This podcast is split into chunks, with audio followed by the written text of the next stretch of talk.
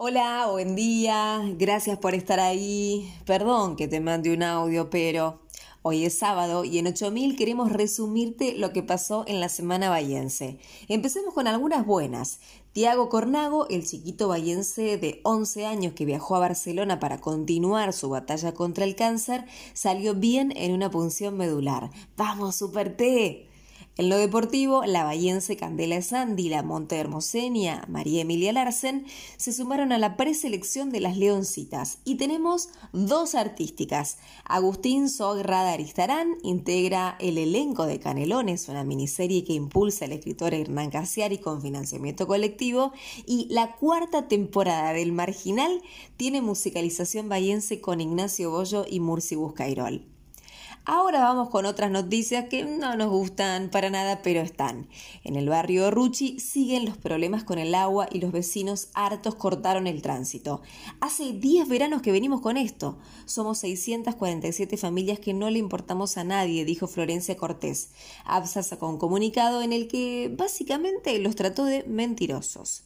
También hubo quejas por el estado de nuestras calles son un desastre en su gran mayoría y van totalmente a contramano de la exigencia de la BTV, le dijo 8000 el lector Mariano Roppel. Nuestra postura es clarita, hay que quejarse más civilizada y contundentemente, si no, las empresas se acostumbran a hacer cualquier pavada sin demasiadas consecuencias. La abogada Gabriela Abad advirtió que las estafas virtuales son amplias y están surgiendo nuevas, como la que sufrió la bayense Melina González, a quien dejaron sin línea y le sacaron más de un millón de pesos de su cuenta bancaria. En lo sanitario explotan los contagios y tuvimos reportes de fallecidos toda la semana. Las víctimas tienden a ser adultos mayores con patologías de base. Esta suba de contagios también se refleja en el sector pediátrico. Hay chicos internados en Bahía, la mayoría sin vacuna. Además, faltan médicos en las guardias. Lo bueno es que las terapias intensivas siguen bajo control. Algunas cositas más que nos dejaron estos días. El biólogo bahiense Pablo Petracci dijo que los calores que sufrimos no son casuales. El cambio climático no es cuestión de un lobby de un grupo de locos que se les ocurrió. Y Bahía es uno de los sitios que más afectados van a ser por el incremento del nivel del mar.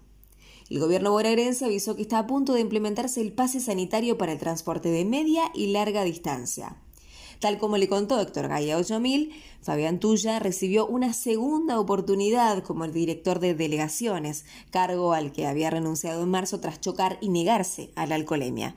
No encontré a nadie más idóneo, aseguró el intendente. Santiago Sacocha insiste con la tolerancia cero de alcohol al volante. Si uno quiere prevenir, la ordenanza está buena porque se baja del auto al conductor alcoholizado, remarcó. En el Consejo siguen sin tratarla y en 8000 insistimos, hay que manejarse con sobriedad. Según el municipio, de 2019 a 2021 se redujeron 33% los siniestros viales y la mitad son protagonizados por motociclistas.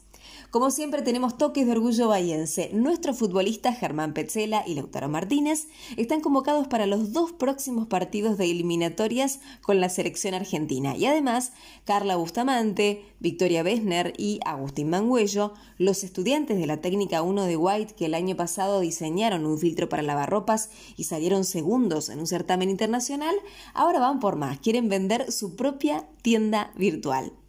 Ya empezó el fin de y Meteo Bahía del CONICET dice que va a ir mejorando. Después de las tormentas pronosticadas para hoy, se espera sol para mañana domingo y para el lunes con máximas de 29 y 31 grados respectivamente. Eso es todo por hoy. Ya sabéis, nos ubicás en la página 8000.ar, en las redes como arroba 8000 Bahía y en el email orgullobahiense arroba gmail.com. Soy Agustina Arias, me despido. Gracias por estar ahí. Hasta el sábado que viene.